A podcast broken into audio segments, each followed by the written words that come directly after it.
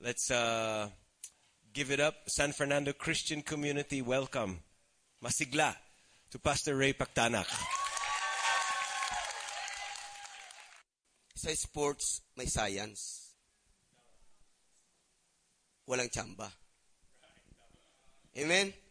So, ibig sabihin, kung sa sports, laro lang, pinag-aaralan, ginagawa ang tama, nilagyan pa ng science, maglalaro ka lang, may science pa. Para ibig sabihin, lahat ng galaw, tama. Lahat ng galaw, sakto. Hindi kaya sa akin, sa ating pagiging disciple, dapat sakto rin. Amen. So, so sa umagang ito, ang gusto kong tignan natin yung uh, pagkakaroon ng intentional discipleship o intentional life. Ibig sabihin, ang ga- gagawin natin, lahat dapat intentional. Sinasadya. Amen. Handa na ba kayo? Merong isang merong isang lola. Tanda na ito si lola eh. Gusto niyang kunin ang atensyon ni lolo. Si lolo busy nagbabasa. Tapos ang ginawa ni lola, naka-shorts. Lumakad doon sa harapan ni lolo. Hindi siya pinapansin ni lolo. Ginawa ni lola, nagsuot ng 90s, manipis. Tapos lakad siya ulit. Baliwala pa rin kay lolo. Sabihin to ni lola, ano ba naman tong matandang to? Ginawa niya, hinubad niya na lahat. Lumakad siya doon sa harapan ni lolo. Sabi ni lolo, ano ba naman yung suot mo? Gusot-gusot, plantsahin mo nga.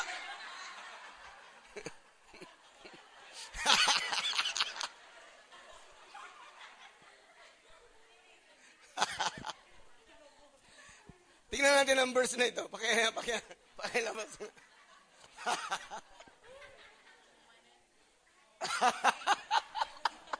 Kaya kayo mga lola, mamlansya mo na kayo.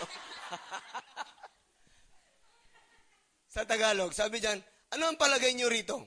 May isang tao, may isang tao, na may dalawang anak, na lalaki, lumapit siya sa nakatatanda at sinabi, Anak, lumabas ka at magtrabaho sa ubasan ngayon. Sabi ng anak, ayoko po, tugon niya. Ngunit nagbago ang kanyang isip at sila'y naparoon. Siya'y naparoon. Lumapit din ang ama sa ikalawa. Gayon din ang sinabi. Opo, tugon nito. Ngunit hindi naman naparoon. Sino sa dalawa ang sumunod sa kalooban ng kanyang ama? Ang nakakatanda po, sagot nila. Sinabi ni Jesus, Sinasabi ko sa inyo, ang mga publikano at masasamang babae, mauna pa sa inyong pasakop sa paghari ng Diyos. Wow, grabe ano? So, sa, sa buhay natin, hindi lahat tayo, tingnan niyo ako, lahat tayo mayroong mga tinatawag na good intentions. Mga magagandang layunin. Bakit mo ginawa yan? Hindi mo naman talaga gustong makasakit eh. Hindi mo naman talaga intensyon na makapanakit. Pero kung minsan tayong, tayo, mga disipulo, hanggang intention lang. Kagaya nung unang sinabi, Opo, ah, ayoko po. Wala siyang intensyon. Pero eventually, nagbago ang isip niya, ginawa niya. Yung isa, mayroong good intention, pero hindi ginawa. Madalas tayo hanggang good intention lang. Hindi natin na i-action. Hindi natin na sa gawa. So, yung good intention, hindi rin magiging maganda. Di ba?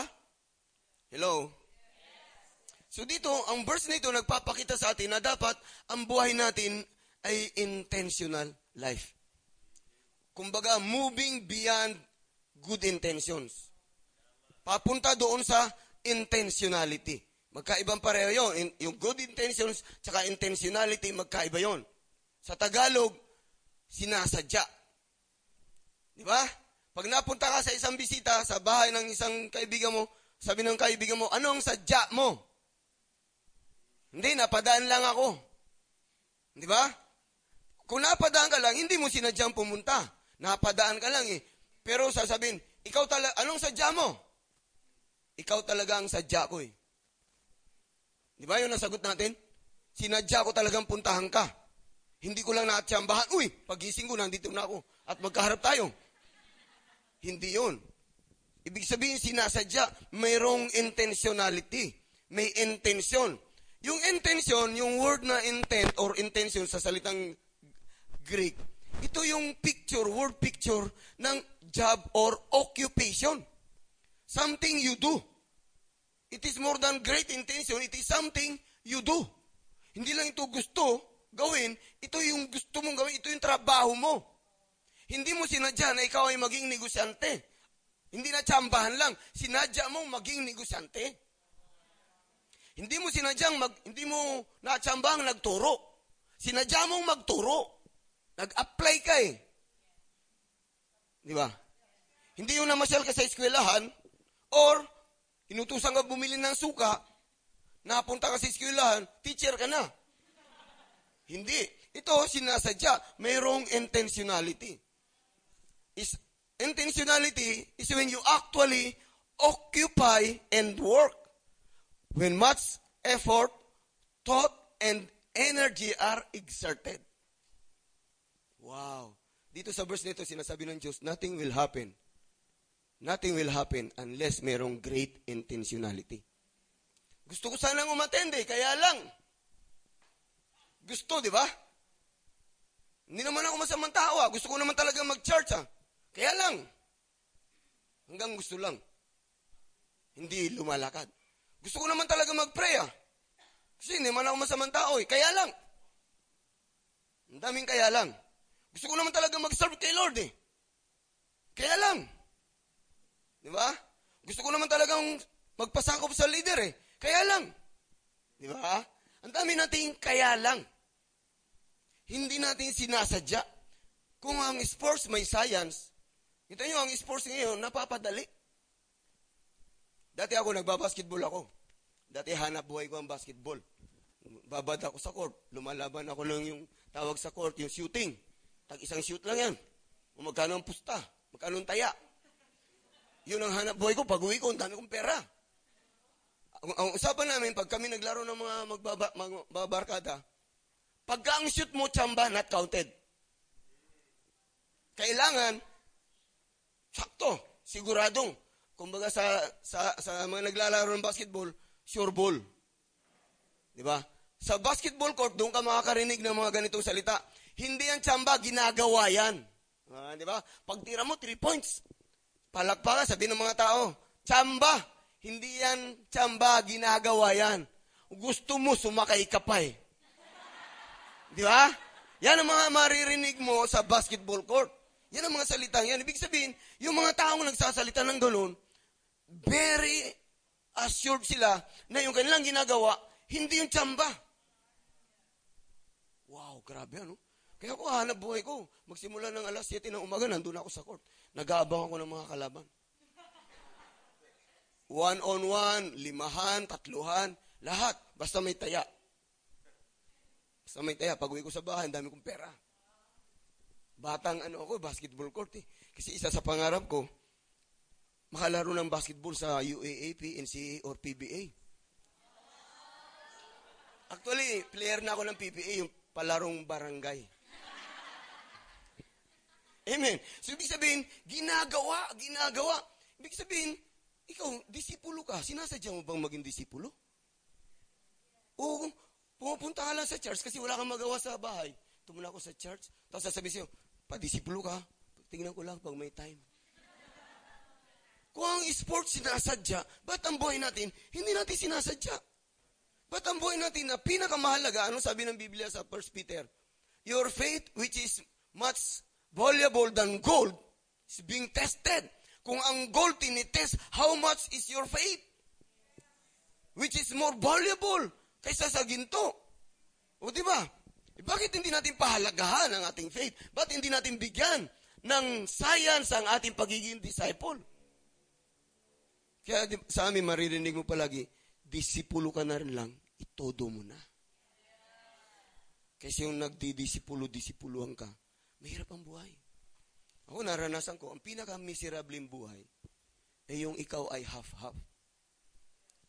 50 ka sa Panginoon, 50 ka sa demonyo. Ang hirap nun. Nagpupuri ka sa Panginoon, hallelujah, hallelujah. Tapos may naririnig kang boses, sabi mo, sabi ng boses sa'yo, hmm, Kristiyano, Kristiyano. Wala yan. Di ba? Kasi nagpupuri ka, narinig mo yung boses na yun. Bababa mo na lang. Sabi, oo nga. Kasi, di ba? Walang gana eh. Kasi nakokonsensya ka eh. Pupunta ka sa demonyo, lalasing ka, magkano ka ng, sasabihin naman sa'yo ng Diyos, ganyan ba ang anak ng Diyos? Sabi ng banal na Espiritu, di ba anak na kita? Ba't nandiyan ka pa? Oo nga, Lord, son. Oh, nag-enjoy ka ba? Sa Panginoon at sa demonyo. Hindi ka nag-enjoy. Miserable ang buhay mo. Kaya, kaya sabi ng Biblia, kung ikaw ay lukewarm, susuwa ka niya. So, ibig sabihin, dapat malamig ka lang or mainit ka. Sino dito ang gusto ang iniinom na tubig? Lukewarm. Walang naidudulot na maganda ang lukewarm. Yung hot water, nakakatulong yun sa atin. May nagagawang maganda. Yung cold water, may nagagawa rin maganda. Pero yung lukewarm, wala yun. Isang ganyan, ay, ligam-gam, ayoko. Ganon din ang Panginoon. Amen. So, ibig sabihin, kung tayo mga disipulo, dapat bigay todo tayo. Hindi tayo nag-ano-ano lang. Maliwanag ba? Kaya ano sabi sa 1 John chapter 2 verse 6? Ang nagsasabing nananatili siya sa Diyos ay dapat mamuhay tulad ng pagkapamuhay ni Yeso Kristo. Sinasabi mo nasa Diyos ka, di ba? So dapat mamuhay ka. Ano ba sinulat nila dyan? Ayan, tinan nyo. As a dream comes when there are many cares, so the speech of a fool when there are many words. Sa isang translation, sabi doon, pag ikaw nasa Ecclesiastes, pag nangako ka sa Panginoon, tuparin mo. Ibang translation, tuparin mo. Hello? May dream ka, dapat tuparin mo. Hindi yung Lord, gusto ko mag... Minsan, may mga disipulo, ganito, pa, ganito tayo niyan eh. May paiyak-iyak pa tayo, oh Lord, talaga Lord, maglilingkod na ako sa iyo, Lord, hallelujah. Wala kang bliss na bliss ka, sa praise Lord, oh! Paglabas mo dyan, wala na. Di ba? Hanggang emosyon lang. Tamang pakiramdam lang. Paglabas, wala na yung tama. Bumag, bumaba na yung tama, wala na. Parang lang naka-drugs. Di ba? Di ba no? Oh, hallelujah, hallelujah. Pag tinamaan ng problema, boom! Ayoko na, ayoko na, ayoko na. Di tamang drugs lang yun. Ibig sabihin, kung ikaw may intentionality ang buhay mo, kahit anong tumama, hindi bumababa ang tama. Amen. Nakakita na ba kayo ng ganun? Na high sa drugs? Nabungguan na ng tricycle? Sabi ko, oh pare, heaven. Di? Hindi bumababa ang tama. Itayo, sabi natin, high na high day Lord. Hallelujah, hallelujah. Tinamaan ng problema. Ayoko na, ayoko na. Ang bilis lang bumaba ng tama. Sabihin, dapat makita natin mga kapatid, ang buhay natin dapat merong intentionality. Paki, paki, ano, pakilabas pa yung isa. Gwapo nun ah. Sino yun? Ito, tinan nyo ito. Basahin natin ito sabay-sabay. One, two, three.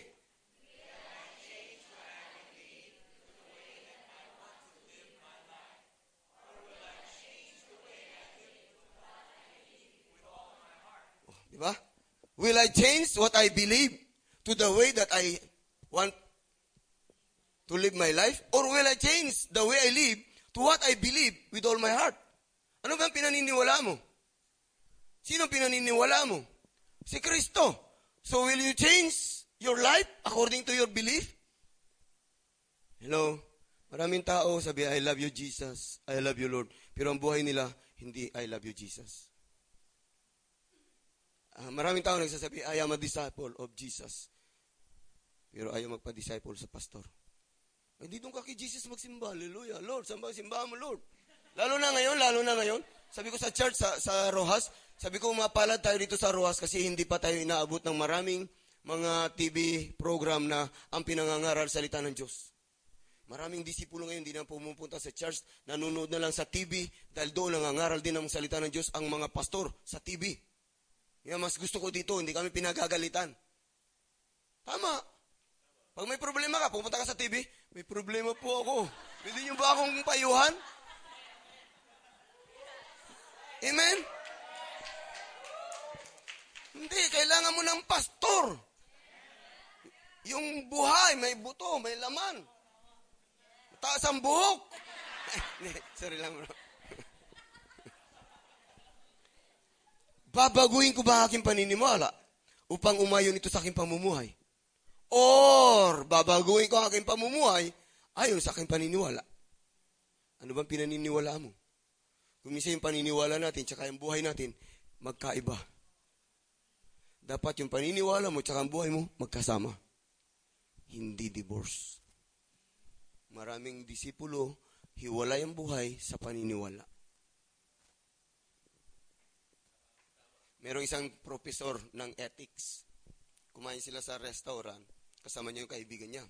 Kain sila doon. Pagkatapos niya kumain, pinunasan niya yung kutsara at saka tinidor. Gaganda ng kutsara at saka tinidor. Binulsa niya, nilagay sa bag. Sabi nung kausap niyo, oh, I thought you're, uh, you're teaching ethics. I'm just teaching it. Diba? Ibig niya sabihin, tinuturo ka lang yun, hindi ko naman pinamumuhay eh. Tayo ba hanggang buka lang ng bibig? O kasama pati buhay natin? We walk our talk. Kung disipulo ka, dapat disipulo ka buong puso at kaluluwa. Hindi yung bibig lang ang disipulo. Amen. Ngayon, paano tayo, paano natin, paano tayo makakapamuhay ng mayroong intentionality? Paano tayo makakapamuhay ng may sinasadya? Number one, how to live a life of intentionality. Number one, Basahin natin. One, two, three. Alright. We need a vision to inspire us. Liwanag. Ah, halimbawa. Ah, halika dito. Halika dito, ano? Ah, Riz. Riz, halika dito. Bilis. Kaya, takit ka dun. Bilis lang, ano? O, halika dito, Tristan. Pakitakpan mo nga yung mata niyo. Para wala makita. Pakitakpan mo siya. Yan ka lang. Takpan mo ulit. Dali mo doon, sa, tapos dalahin mo siya sa kung saan. Right, takpan mo siya, ha? Dapat wala makikita. Yung maganda mong hair. Ganda ng hair. Papariban niya para katulad ng kanyang grade. Bagsak na bagsak. Alright, talaga dito. Okay, may nakita ka pa? Okay. Okay, okay na. Okay, okay, okay. Okay, okay. Alright, diyan ka lang. Balikan na sa upo mo, Norris. Kung matatanggal yan, balikan na sa upo mo. Di ba? Nakita nyo, tinan nyo ako, tinan nyo ako mga kapatid. Nung tinawag ko siya kanina, ang bilis lang, no? Balikan na sa mo. Hindi niya na alam kung anong gagawin. Di ba? Pag hindi natin alam kung anong gagawin, ang hirap. Pag wala tayong nakikita, lahat ng paggagawa sa atin, mahirap. May reklamo. Bakit? Bakit kailangan pumunta doon? Kasi hindi natin nakakita. Eh. Wala tayong vision. Ano sabi ng Proverbs 29.18? When there is no revelation, people cast off restraint. Diyan, diyan lang yan. Diyan lang yan. Bigyan mo ng mahabang panyo. Meron kang mahabang panyo. Yung hindi natatanggal. Ayun, ayun, ayun. Ayun, pakibigay mo, okay. Di ba? Tinan nyo. Sa isang verse, sa isang translation. Yan, sa sa e-Bible, anong sabi diyan? Tingnan niyo, ang ganda ng e-Bible, sabi niya, if people can't see what God is doing, they stumble all over themselves. But when they attend to what He reveals, they are most blessed. Pag tayo hindi makakita, oh, Risi, bumaba ka na dito. Oh. Oh, kita mo, di ba? Oh. Sa, sa Tagalog, ang, anong sabi sa Tagalog? Pag ka wala kang pangitain, ang taong walang pangitain, ano nangyari? Napapahamak. Kung hayaan ko siyang bumalik sa upuan niya, mapapahamak. Malalagyan-lag dyan. Bakit? Kasi wala nakakita eh. Hello? Aris, pakikuha na yung microphone na hawak ko.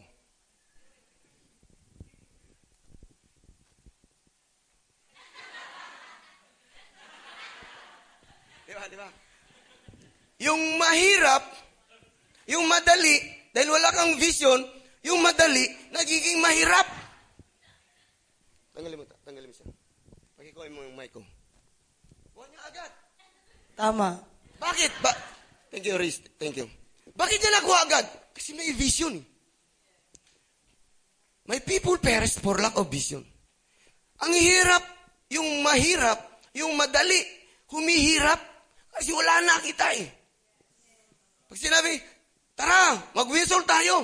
Wala na nakita. Ano ba naman yan? Winsol na lang na winsol. Wala lang sinabi si pastor kundi mag-winsol. Tara, mag-devotion tayo. Ano ba naman yan? Wala kang nakita eh. Wala kang vision eh. Hindi mo nakita ang kahalagahan nung pinagagawa sa'yo. Kasi wala kang nakita eh. Bulag ka eh. Di ba? Sabi ni John Maxwell, you cannot seize. You cannot seize what you cannot see. Hindi pwedeng hawakan ang hindi mo nakikita. Sabi ni Pastor Cesar Castellanos, dreams and visions are the language of the Holy Spirit. Kinakausap tayo ng Panginoon through dreams and visions. Mahirap pag ikaw wala kang nakita. Mahirap pag wala kang natanaw. And basically, tayo, tayo mga tao, kinakausap o nangungusap in terms of vision. Pag nakita mo na yon sa iyong vision, naiintindihan mo na. Amen. Alam ba, sabihin ko sa inyo, kasi tayo mga, ta- mga tao, mga picture, ano tayo eh? Ah, visual. No, sabi ko sa inyo, do. Ano nakita nyo? Do. Wala. Di ba? Wala kayo nakita. Sabi, ano yun? Ano ibig sabihin ng do? Wala. Wala ka makakuha ang ibig sabihin. Hindi mo rin, ano yun? Ano yun? Ano yun? Oh, sabihin ko sa inyo, dog. Ano nakita nyo? Automatic may nakita kang picture. Nang, pag nakita mo elepante, may diferensya ang vision mo. Di ba? So pag, si, pag, si Moses, kinausap siya ng Panginoon. Through what? Through the bur- burning bush. Sabi ni Moses, grabe oh, umaapoy, nasusunog, hindi natutupok. Puntahan ko nga. Sabi ng Panginoon, Moses, Moses, tanggalin mo yung sandals mo. Di ba? Doon siya kinausap. Tayo, tinatawag ng Panginoon ang pansin natin through dreams and visions. Kaya lang kung minsan, hindi pa natin nakita, nagre-reklamo na tayo. Sabi natin, Nay, wala dito, Nay! Sabi ng nanay mo, Anak, ang pinanghahanap, mata, hindi bibig. Narinig niyo na yun sa mga nanay niyo? Yes. E, pakikuha mo nga doon sa lamin ko. Hindi ka pa nakakarating. Nay, wala dito! Ang, pinaha, ang pinanghahanap, mata, hindi bibig. Madalas tayo reklamo muna bago tingin. Di ba? Gawin natin to. Wala yan, hindi yan pwede. Ano ba naman? Bakit natin gagawin yan? Hindi mo pa nga nakita eh. Kaya natatabunan ng mata natin kasi nagreklamo na tayo. Eh. Sa dami ng sinabi, umangat lahat ng sinabi mo, natakpan ang mata mo, wala ka na nakita. Maliwanag ba? Bro, pakikuha yung cellphone ko dyan, yung maliit. Dito, dito, sa bulsa na maliit. Itatawagan lang ako. Maliwanag ba? Naintindihan ba natin? What you cannot, you cannot seize what you cannot see. Parang sinasabi, paano panghahawakan, hindi mo nakita. Our mind thinks in terms of pictures. Vision is the preparation of the heart. Sight is the operation of the eyes. Saan tayo kinakausap ng Panginoon? Sa mata? Sa mga puso natin. Dreams and visions, hindi lang ito ang language of the Holy Spirit. Dreams and visions, ito din ang language of our heart. Dreams and visions, ito rin ang language of our heart. Mga kapatid, ulitin ko. Dreams and visions are also the language of our heart. Tinan niyo ko. Nung ako dumating sa Rojas 2005, may church na doon. Nag-take over lang ako kasi yung pastor, masakit, may sakit, nag-resign. Pagdating ko sa church, ang membro ng umaatin doon, 40. 40 lang. Pero pag ako nagpipreach, ang tingin ko dalawandaan. Kasi yun ang language of my faith. Ang language of my faith, itong, itong mga ito, dadami ito. Kaya ngayon pa lang, practicing ko na ang aking vision na pag ako nagpipreach, ang daming tao. Kaya yung mga, yung mga nakapakinig sa akin nung una pa, pagdating ko hanggang ngayon, makita nila, yung aking passion hindi bumababa. Hindi rin nawawala. Kung paano ako mag-preach noong 40 ang tao, ganun pa rin ako mag-preach sa 200 ang tao. Kaya ako lagi kong tinitingnan. Ang daming tao. Eh, yun aking dreams. Yun aking nakikita. Yun ang binibigay ng Panginoon. Yun ang pinangangatawanan ko. Yun ang tinasadya ko na gawin. Kausap ko yung mga ibang ilang ilang leaders namin. Sabi ko sa kanila, yung, doon pa kami sa luma, yung maliit na church. Sabi niyo, alam ko, alam niyo mga kapatid, pag tayo nagkaroon ng lupa, ganito ang gagawin natin yung, yung church, sabi ko, ilalayo natin sa karsada. Gagawa tayo ng malapad na space sa harap ng church para meron tayong parking space. Noong church namin, maliit pa, ang nakapark lang doon, isang bisikleta. Sabi ng mga kasama kong leader, eh bakit tayo, pastor, magkakaroon ng parking space? Anong ipapark natin dyan? Sabi ko, wala kayo nakita. Hindi nyo nakita na kayo magkakaroon ng mga sasakyan. Ngayon, ang dami nang may sasakyan sa church. Motorsiklo, four wheels, dami. At yung bisyo na kinast ko sa kanila, yun ang nangyari sa church. Pag wala kang vision, sino sinusundan mo? Ang liwanag ang sabi ng Panginoon, My people perish for lack of knowledge. Amen. Maliwanag ba?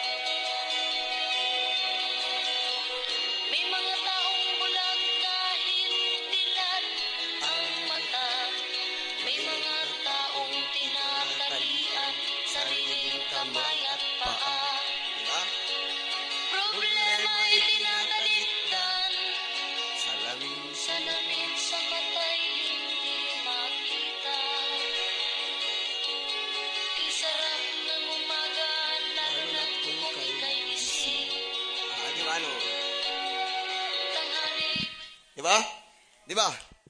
Sabi, sabi ng kanta, nakita mo na ba ang mga bagay na dapat mong makita? Di ba? Di ba? May mga bagay, pa, paki-off. May mga bagay, sabi, nakita mo na ba ang mga bagay na dapat mong makita? Nagawa mo na ba ang mga bagay na dapat mong ginawa? Kay sarap ng buhay. Lalo na't alam mo kung saan pupunta. Sino dito nakaranas na tulirong-tuliro ka, ang dami mong problema, naglalakad ka, nakasalubong mo kaibigan mo, sabi, pre, saan punta? Anong sagot mo? Dito lang. Di ba? Hindi mo masabi. Bakit? Kasi hindi mo alam kung saan ka pupunta eh. Wala kang vision. May mga taong bulag kahit dilat ang mata. Kita na nila itong pinagagawa ng Panginoon, hindi pa nila magawa. Sabi pa, ano yan? Harap-harapan na oh. Yan na ang gustong paggawa ng Panginoon. Hindi pa makita. Kasi nagbubulag-bulagan. Walang vision. Pag tayo, mga kapatid, wala tayong nakita, anong gagawin natin? Di ba? Pagka, ano ba, pagkagising mo, sino dito pagka Sabado? Lahat na nagtatrabaho. Pagka Sabado, ayaw mong bumangon ng maaga. Automatic yun. Pagka lunes, martes, merkulis, bebes, beres, alas 5 pa lang, gising ka na. Pero bakit pagka Sabado yung ating body clock nagbabago ng oras? Alas 7 na, nandun ka pa sa higaan. Bakit?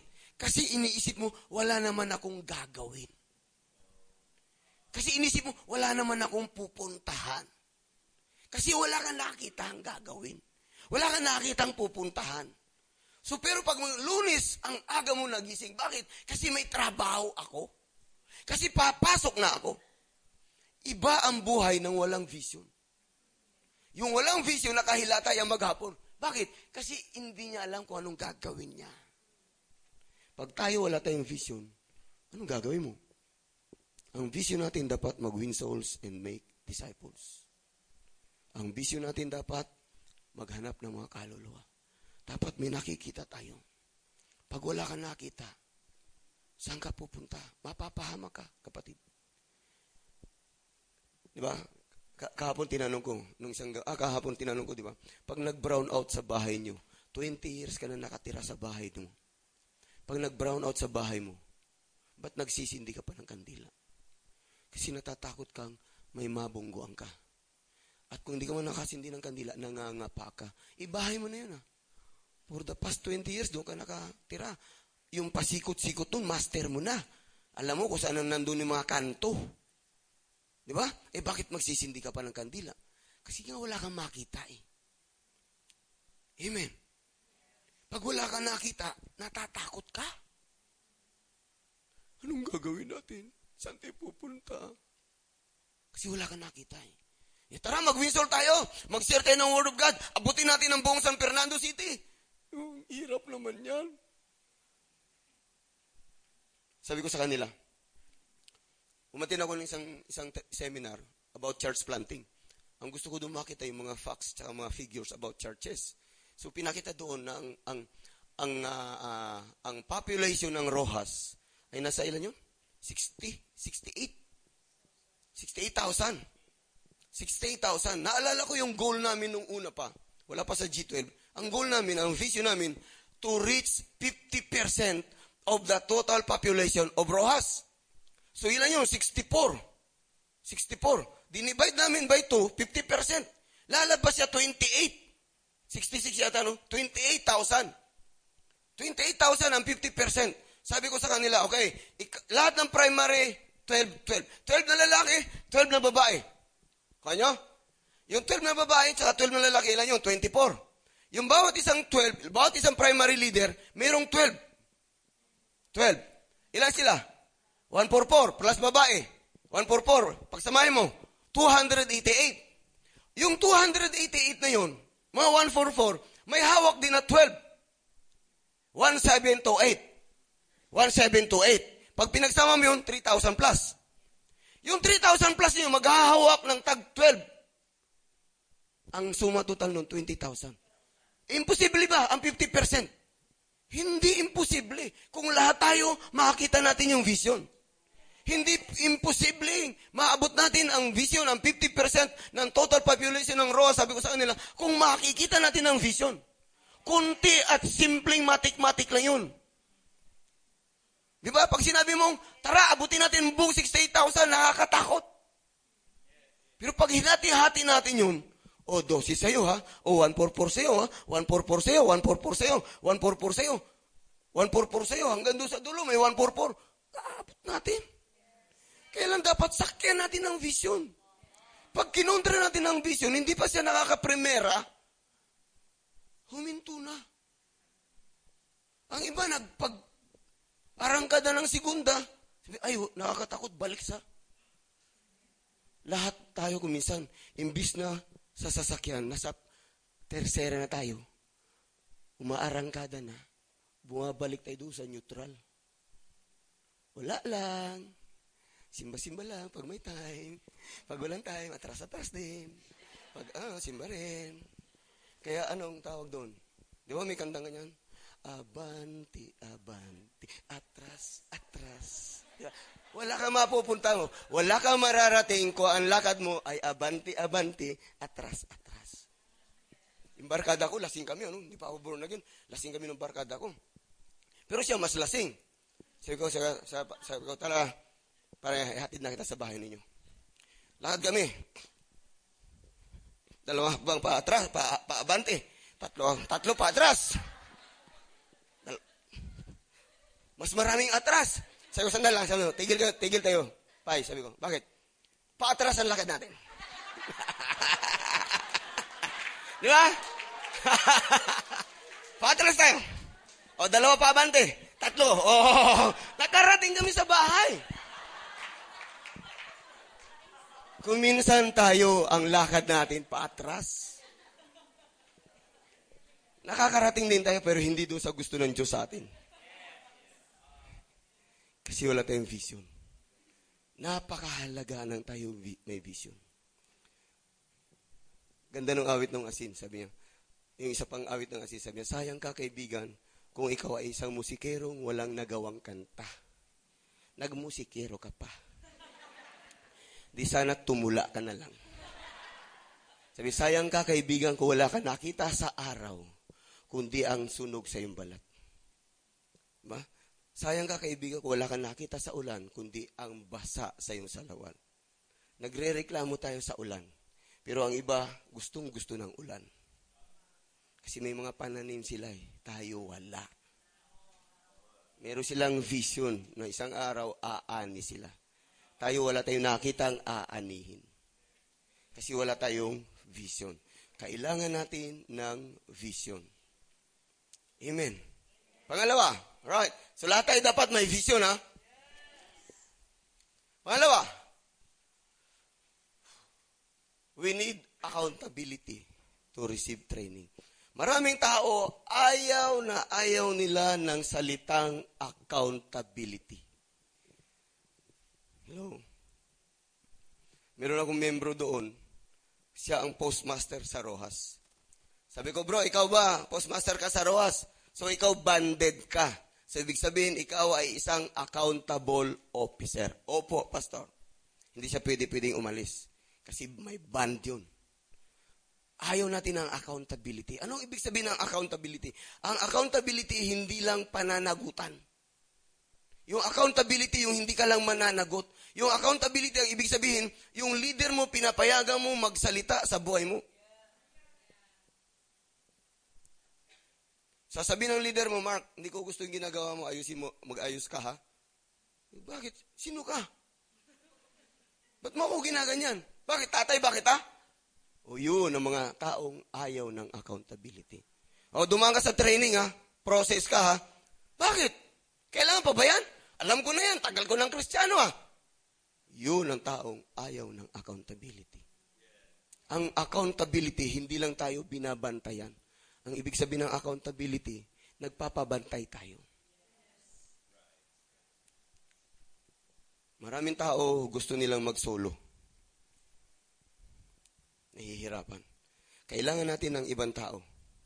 Kailangan natin ng cell leaders. Kailangan natin ng pastor para tayo maging mga accountable officer.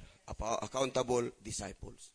Pag wala kang nag-check sa'yo, walang mangyayari. Lahat ng tao left, left on their own will go back to their old self. Pag ang cellphone, ang ringtone mo, iba, gusto mong baguhin. Di ba? Automatic, pag bili mo ng cellphone, mayroon siyang automatic na ringtone. Ang tawag natin doon naka-default form. Di ba? So, iibahin mo yun. Tatanong sa'yo, are you, are you going, do you want to save the changes? Yes. Nung nagbago na, nawala ka na sa default form. Pero pag hindi mo sinabing yes, no, balik o automatic, balik sa default form. Pag tayo walang nagbabantay sa atin, babalik tayo sa ating default form. Ano ang default form natin? Yung ating sinful nature. Babalik at babalik ka doon. Bakit? Walang humahatak sa iyo, Papa. Walang humahatak sa iyo. Walang tumutulong sa iyo. Hindi tayo pwedeng mag-ala Lone Ranger. Si Lone Ranger, Lone Ranger lang pangalan niya, pero may kasama siya. Saan ka nakakita ng Lone Ranger na may kasama? Di ba? Hindi yung Lone Ranger. Tinawag lang na ganun. Di ba? Maliwanag ma. Kaya ako, ang pangarap ko, may pangarap ako sa Ruas. Sabi ko, tuwing Pasko, gagawa ako ng, magtatayo ako doon sa church ng giant Christmas tree. Ganito kalaki. Sabi, bakit ganyan kalaki? Pa, paano niya magiging giant? Pangalan lang. Si Lone Ranger, dalawa sila, pero ang pangalan niya, Lone Ranger. Si Dagol, ang tawag sa niya, Dagol. Pero ganyan lang siya kalaki. O di yan, ganyan kalaki, pero ang tawag natin, giant Christmas tree. May problema ba? Accountable. Accountable tayo dapat. Tingnan niyo ako. Sa Genesis chapter 29, mayroong isang kwento. Sa Genesis, si Jacob nag-serve kay kay Laban. Para kay Rachel. Di ba? Seven years. Tapos, nung ikasal sila, pagising niya, si Leah pala ang nando doon. Sabi ng Genesis 29.20, kinausap niya ulit. Si, si, si, kinausap niya ulit si Laban, niloko mo ako. Sabi, gusto ko si Rachel. Sabi ni Laban, sabi, magtrabaho ka ulit, seven years.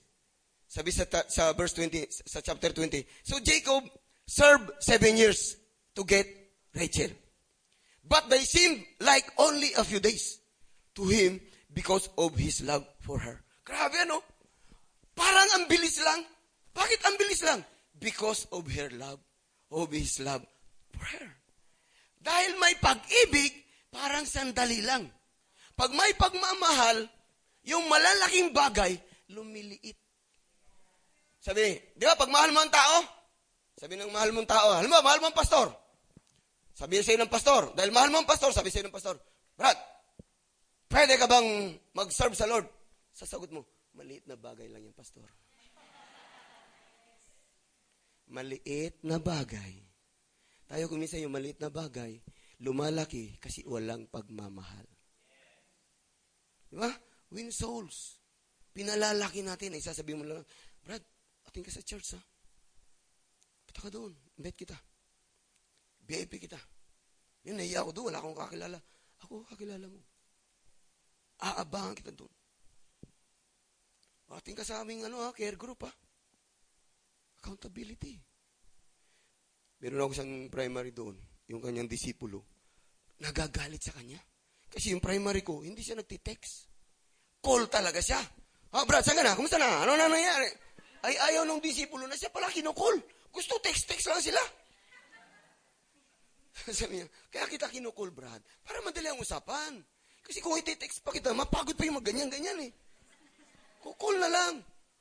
Mahal kita eh. Sabi niya, okay kuya, naintindihan ko na. Okay. Di ba? Pag walang pamamahal, hindi ka magpapasakop. Wala ka accountability. Kasi walang love eh. Pero pag may pagmamahal, lahat ng gagawin mo, maliit na bagay. Kasi may love. Di ba? Kumisan nga, mga lalaki, inuuto na ng mga babae. Pero dahil may love, hindi nila napapansin. Di ba? Pinasasakay, sabi, load mo nga ako. Sabi, load mo nga ako, 30. Hindi kasi ako makatext sa'yo eh. Padala rin kagad ng load, 30. Okay, thank you. Nah. Because of love. Walang malaking halaga because of love. Kung mahal natin ang Panginoon, walang mahirap. Kung mahal natin ang Panginoon, kuminsan tayo ganito eh. Sabi-sabi sa atin ng Panginoon, Anak, gawin mo to. Gusto natin ipaliwanag pa ni Lord kung bakit natin gagawin. Ako sa church, pag may pinagagawa ko, hindi ko kailang paliwanag sa inyo bakit natin gagawin yan. Sumunod ka na lang. Habang sinusunod mo yan, habang ginagawa mo yan, masasalubong mo yan, yung dahilan, bakit ko pinagagawa yan. Kasi pag hindi mo, bakit? Bakit? So, nando ka lang. Tinitingnan mo sila, di ba? Binabantayan mo sila. Bakit mo sila binabantayan? Kasi may babalik yan, may babalik, may babalik. Eh, walang bumabalik. Grabe naman nila ako sinama. Di ba, ano? Lahat tayo nakandun eh. Sige, sige muna na kayo. Kasi inisip natin pag nagkapalpakan, at least ligtas ako. Ganyan din utak ko dati. Hindi mo ako mapaupo sa harap. Lagi ako sa likod. Pag nagkagulo, una ako lalabas. Sa mga restaurant, mga kainan, pag umupo ako, lagi ako nakaharap sa pinto. Para nakikita ko sino yung pumapasok. Hindi, hindi mo ako mapapaupo na nakatalikod sa pinto. Kailangan nakaharap ako sa pinto. Di ba? Sigurista eh. Tayo kung sigurista. Pagka sigurista ka, hindi mo na kailangan ng faith. Kaya pa mananampalataya, sigurista ka naman. Hello. Hallelujah. Hallelujah. Maging accountable, account, magkaroon tayo ng accountability. Sasabihin mo sa kanya, Pastor, ikaw ang leader ko. You can speak to my life. You can say whatever you want to say. I will submit to your leadership. Kaya ako lagi kong sinasabi kay Lord, Lord, I continually pledge my allegiance to your lordship. Pag tayo nagpi-pledge ng allegiance sa lordship of Christ, madali lang mag-pledge ng allegiance sa leadership ng ating leader. Pero kung kay Lord di ka makapasakop na hindi mo makita, di ka magpapasakop doon sa nakikita mo. Dapat makita natin, dapat solid tayo, mga kapatid, dapat solid tayo. Walang question-question. Pag, wa, walang gagawin ang leader natin na ikapapahamak natin. Walang gagawin ang leader natin na ikapapahamak natin. And whatever na hindi mo ikamamatay, it will strengthen you. Mga problema dinaanan mo, hindi ka namatay, napatibay ka. Di ba? Hello? So, ibig sabihin, kahit hindi mo alam, sugod lang. Tara! Tara! Ang mahalaga, sumugod. Meron akong isa, isa kasama, may worker ako sa church. Taga-Puerto siya. Dinala ko sa church, sa Rojas. Tapos nag-vision casting kami ng mga lead, ibang leader. Ang aming vision, grabe, malulula ka. Kung titingnan mo, imposible. Mas maganda mag mas maganda nang mangarap ng imposible kaysa walang pangarap. Di ba? Wala nang bayad mangarap ah. Di ka ba mangarap? So, pag uwi namin sa bahay, malungkot siya. Kinaubagahan, napansin ko parang biglang nalungkot ito. Dapat masaya ito, narinig niya yung vision eh. Nakakita niya yung sasabihin. Ikaw umaga sabi, Pastor, uwi na ako sa Puerto. Sabi ko, anong gagawin mo sa Puerto? Sabi niya, parang hindi ko kaya yung mga gagawin natin, ang mga plano. Magpapatraining mo na ako. Sabi ko, pwede rin. Pero gusto ko sabihin mo, sabi, gusto ko sabihin sa iyo, Boyet, yung mga sinabi ko na yun, hindi ko rin alam kung paano gawin yun. Pero hindi ako uuwi sa Puerto para magpa-train. Dito ako magpapatrain on the job. Training. Sabi ko, sabi ko bigyan kita ng halimbawa, bro. Nandito ang gagawin natin sa plano natin. Ito ang pangarap natin. Nandito ka. Nandun ang pangarap natin. Umuwi ka ng Puerto. Okay, punta kang Puerto. Nagpa-train ka. Train ka na. Balik ka na. Pagbalik mo, iba na naman yung vision. Sabi mo, ay, hindi ko rin yan alam. Hindi ko pa rin yan kaya. Balik ulit ang Puerto. Patrain ka ulit. Pagbalik mo, iba na naman yung vision. Kasi yung vision na iniwanan mo, natupad na eh. Nangyari na. So, kailan ka matitrain? Para magawa mo yung vision. Wala. Kaya may on-the-job training eh. Doon mo inaalaman, dapat mo malaman. Di ba? Sabi, ta, nung makita niya, dumami na kami. Nga, pastor, ang dami na, ang dami na ninyo ah. Kasama ka sa dapat doon. Kung hindi ka umatras, kasama ka doon. Dapat ngayon ikaw ang isa sa mga masasaya. Pinakamasaya. Kasi kasama kita nung una pa lang. Yung, ay. Hindi nga, hinayang na hinayang siya. Wala siya nakita. Ayaw niya ng accountability. Wow. Amen. Pangatlo, pangatlo. Tingnan natin, pangatlo. Pangatlo. Pangatlo. Basahin natin. One, two, three. Right. Paano tayo ma-empower ng structure? Alam niyo mga kapatid, yung G12, structure yan. Alam mo yung paggawa ng devotion? It's a form of structure. Alam niyo, kung minsan yung structure, akala natin nililimitahan tayo. Di ba? Hanggang dito ka lang ha, huwag kang lalabas. Akala natin limiting. Hindi natin alam empowering. Di ba? Kung wala kang structure na sinusunod, wala kang empowerment. Tatanungin ka, ba't mo ginagawa ang ginagawa mo? Who gave you the authority and the power to do what you are doing? Sabi mo, I am under a structure. Ang iba, merong organizational structure. Ito ang pastor. Ito ngayon sa atin, G12. Ito ang pastor. Ito ang mga primary leaders. Ito ang mga 144 leaders.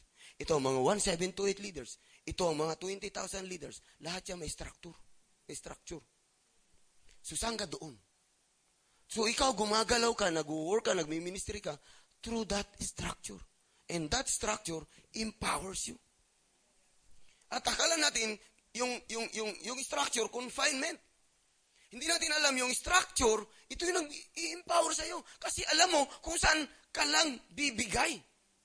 Kasi alam mo na hanggang dito lang ang kaya mo. Pero unti-unti, yung structure natin, lumalaki yan eh. Base doon sa alam mo. Another, another structure ng devotion. Yung reading guide, structure yan. O, ito ang reading guide natin ha, for this year. Structure yan. Di ba? Sa amin, dami namin structure. Dapat, pagka nagsisimba, alas 9, bago mag alas 9, nasa church na lahat. Pagpatak ng alas 9, sarado ng gate. Kaya mga tao, alas 8, alas 8 medyan, dami lang. Bago mag alas 9, puno ng church. Lahat ng membro na ando na. Pagdating ng alas 9, kumpleto. May structure. Pag wala, sabi ko sa kanila, mga kapatid, maaaring nagtatanong kayo, ba't, pastor, ba't kailangan nating, ba't kailangan natin isara ang gate? Una, sabi ko sa kanila, gusto niyo ng paliwanag? Una, gusto ko matuto tayo ng disiplina. Pangalawa, gusto ko matuto tayong pumunta sa church ng maaga. Pangatlo, gusto kong ligtas tayong lahat sa isang mga kapahamakan. Dahil anytime na bukas ang gate, pwedeng may pumasok na hindi natin nakita. Dahil tayo lahat nakaharap doon sa stage. Ako lang nakakakita. May pumasok dyan na terorista. Patay tayong lahat. Di ba? Yung pagsasara ng gate, safety net din yun eh. Pag mayroong gustong gumawa ng kalokohan, hindi siya makakapasok. Basta-basta. Amen. Hallelujah. So, kailangan natin ng structure. Yung structure, it simply compel us to take action. Pag walang structure, walang gagawa. Sabi, anong gagawin natin? Eh, wala naman tayong sistema. Yan lang tayo, tayo mga disipulo, ganyan. Eh. Anong gagawin natin? Wala naman tayong sistema ang sinusundan. Okay, nagawa ng sistema. Eh, ba't natin susundan yan? Hindi ba pwedeng kanya-kanya na lang? Diba? Ano ba talaga? Ano ba talaga? Di ba? Maliwanag? So, dapat makita natin ang buhay natin, mayroong intentionality. Sadyain natin mga kapatid. Walang tsambahan. Gusto mo maging leader? Sadyain mo. Process ka. Pasok ka sa Pepsol. Gusto mo makilala ng lalo ang Panginoon? Daan ka sa, pep, sa proseso. Pasa ka ng Biblia. Gumingi ka ng reading guide. That way, may intentionality ka. Amen. Maliwanag ba? Hindi natin magagawa yun kung wala ang Panginoon sa buhay natin. Hindi natin magagawa ang lahat ng yun kung wala si Jesus sa buhay natin. Kailangan isuko natin ang buhay natin sa Panginoon. Kaya sa umagang ito, kung nais mo magsuko ng buhay sa Panginoon, ngayon ang pagkakataon. Pwede mo hawakan ang iyong puso at sundan mo ang panalangin na ito. Sabihin mo ng malakas, parinig mo sa Diablo, sabihin mo, Panginoon, salamat sa kapatawaran sa aking mga kasalanan. Sa umagang ito, isinusuko ko sa inyo ang aking buhay. Patawarin mo po ako. Tinatanggap kita, Panginoon, at tagapagligtas ng aking buhay. Sa pangalan ni Jesus. Amen. Amen. Pagpalain tayo ng Panginoon. Hallelujah.